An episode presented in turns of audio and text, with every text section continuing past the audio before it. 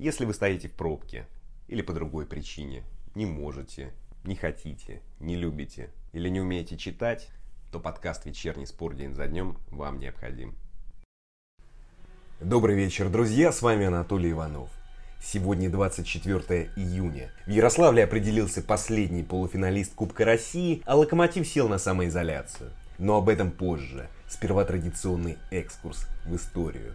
24 июня 1901 в Париже открыли первую выставку 19-летнего Пабло Пикассо. Через 114 лет его картина «Алжирские женщины» установит рекорд аукционов. Ее продадут за 179 миллионов 354 тысячи долларов. В этот день, в 1934-м, столицу Украины перенесли из Харькова в Киев. Через год Тбилиси открыли первую в Советском Союзе детскую железную дорогу. А в 1959-м Хрущев пообещал Никсону показать Кузькину мать. 24 июня 90-го в Лужниках прошел последний концерт группы «Кино». А что спорт?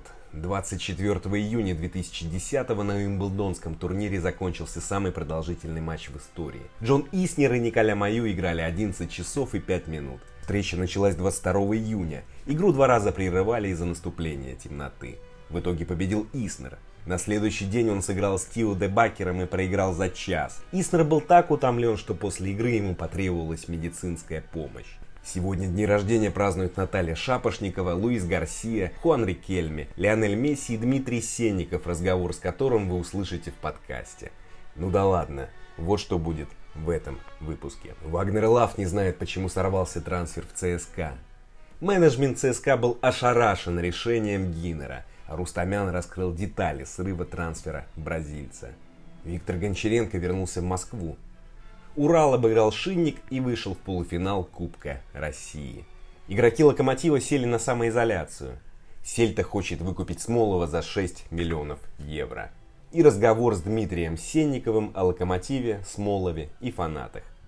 Начнем.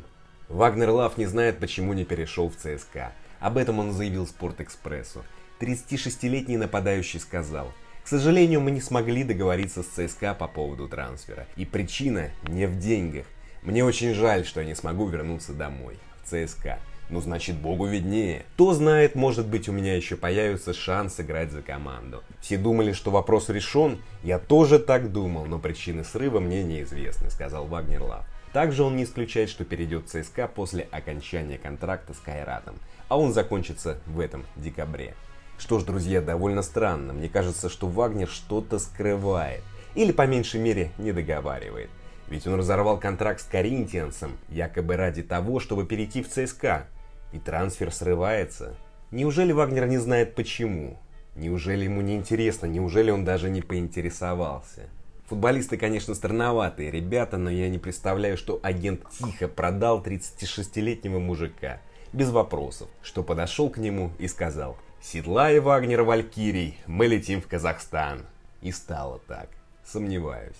Кстати, Нобель Рустамян поведал о том, почему сорвался трансфер. Якобы стороны договорились, но в последний момент все испортил Гиннер.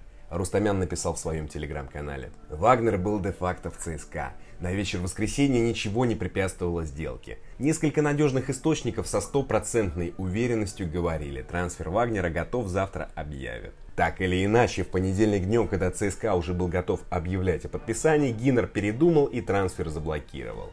Менеджмент ЦСКА был ошарашен решением Гиннера. Несколько раз он пытался переубедить президента. Насколько знаю, в момент отказа от трансфера Гиннер бросил такую фразу. «Что вы меня возвращаете в прошлое?»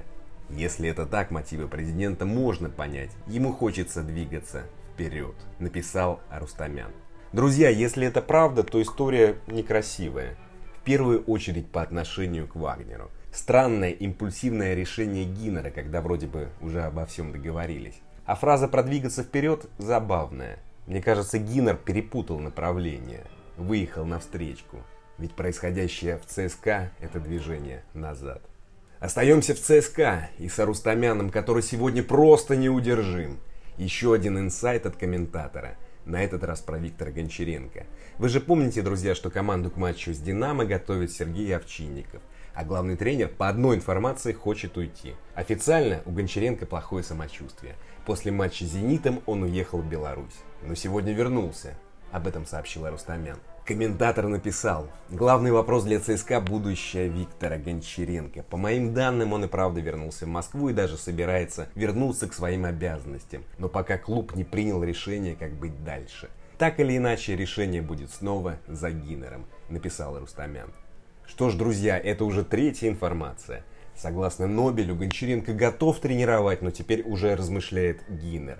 А в начале недели писали о том, что все наоборот – что руководство уговаривает Гончаренко остаться. Интересно. Я рекомендую не верить инсайдам и подождать, ведь развязка близка. Идем дальше. Урал со счетом 2-0 обыграл Шинник в Ярославле и стал последним полуфиналистом Кубка России. 18 или 19 июля Урал примет Химки в полуфинале. В другом матче «Зенит» сыграет со «Спартаком» в Петербурге.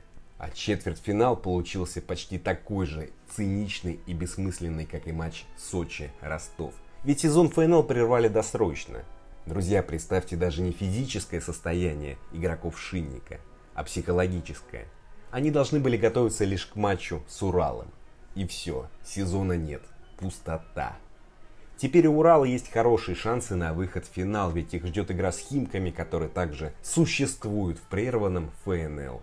Идем дальше. Локомотив засел на самоизоляцию на базе в Баковке из-за вспышек COVID-19 в командах РПЛ, сообщили пресс-службе клуба. Вратарь Гильерми заявил, мы боремся за первые места и выход в Лигу чемпионов. Учитывая ситуацию с коронавирусом, мы не можем позволить себе рисковать. Поэтому на данный момент мы решили, что будем соблюдать самоизоляцию в Баковке, сказал Гильерми. В мае пять игроков Локомотива сдали положительные тесты на COVID-19. Это Роман Тугарев, Тимур Сулейманов, Дмитрий Баринов, Антон Коченков и Джефферсон Фарфан. Что ж, правильное решение Локомотива. И если другие команды хотят продолжать пировать во время чумы, то надо брать пример с Локомотива. А то есть риск доиграть чемпионат молодежными составами. Нам ведь дали понять, что турнир не прервут. Идем дальше. Руководство Сельты предложило Локомотиву 6 миллионов евро за трансфер 30-летнего нападающего Федора Смолова, сообщили в КДНСР. Еще 2 миллиона готовы перечислить бонусом. Трансфер произойдет, если Сельта не вылетит в секунду. А после 30 туров команда с 30 очками идет на 16 месте, опережая Малерку на 4 балла. Малерка идет в зоне вылета.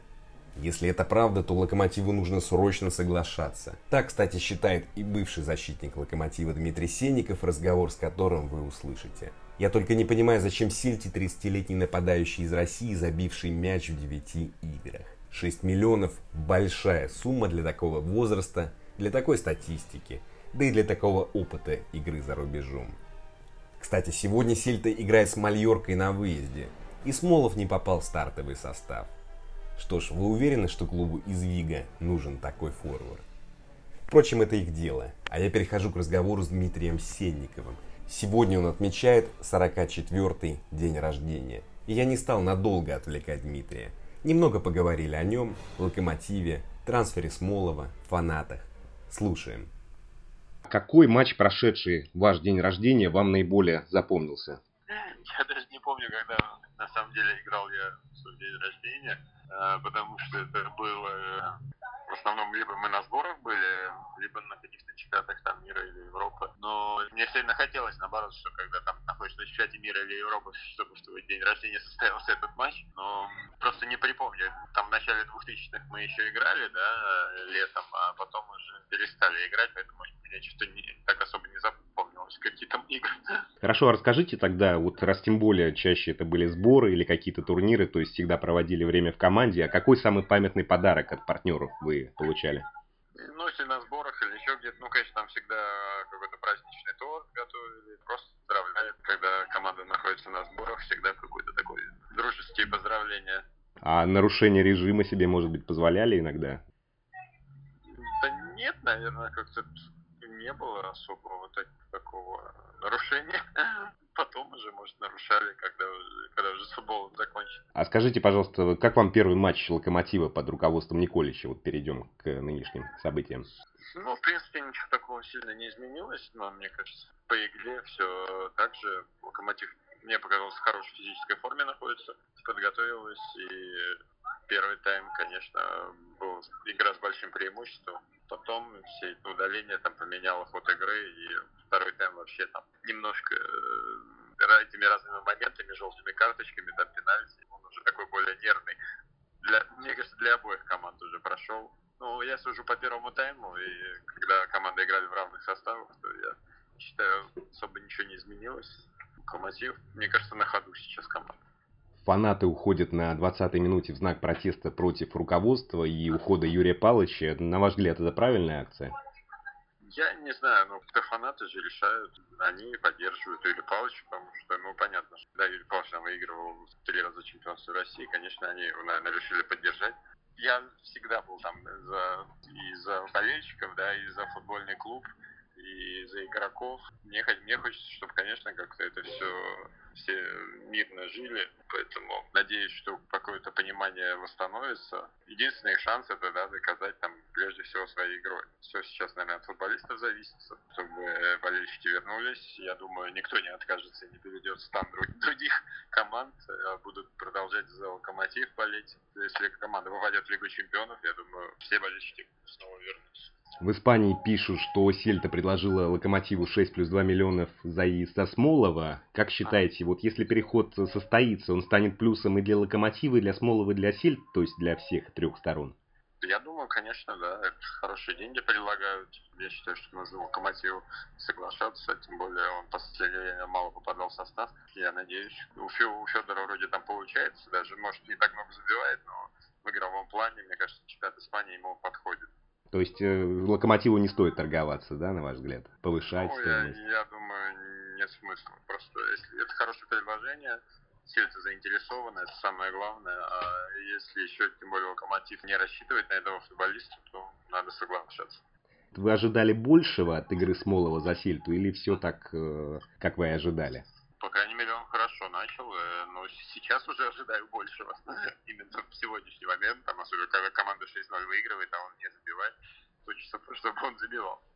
Что ж, спасибо Дмитрию, спасибо, друзья, и вам. На этом все, встретимся в пятницу. А теперь немного Клода Бальбатора. thank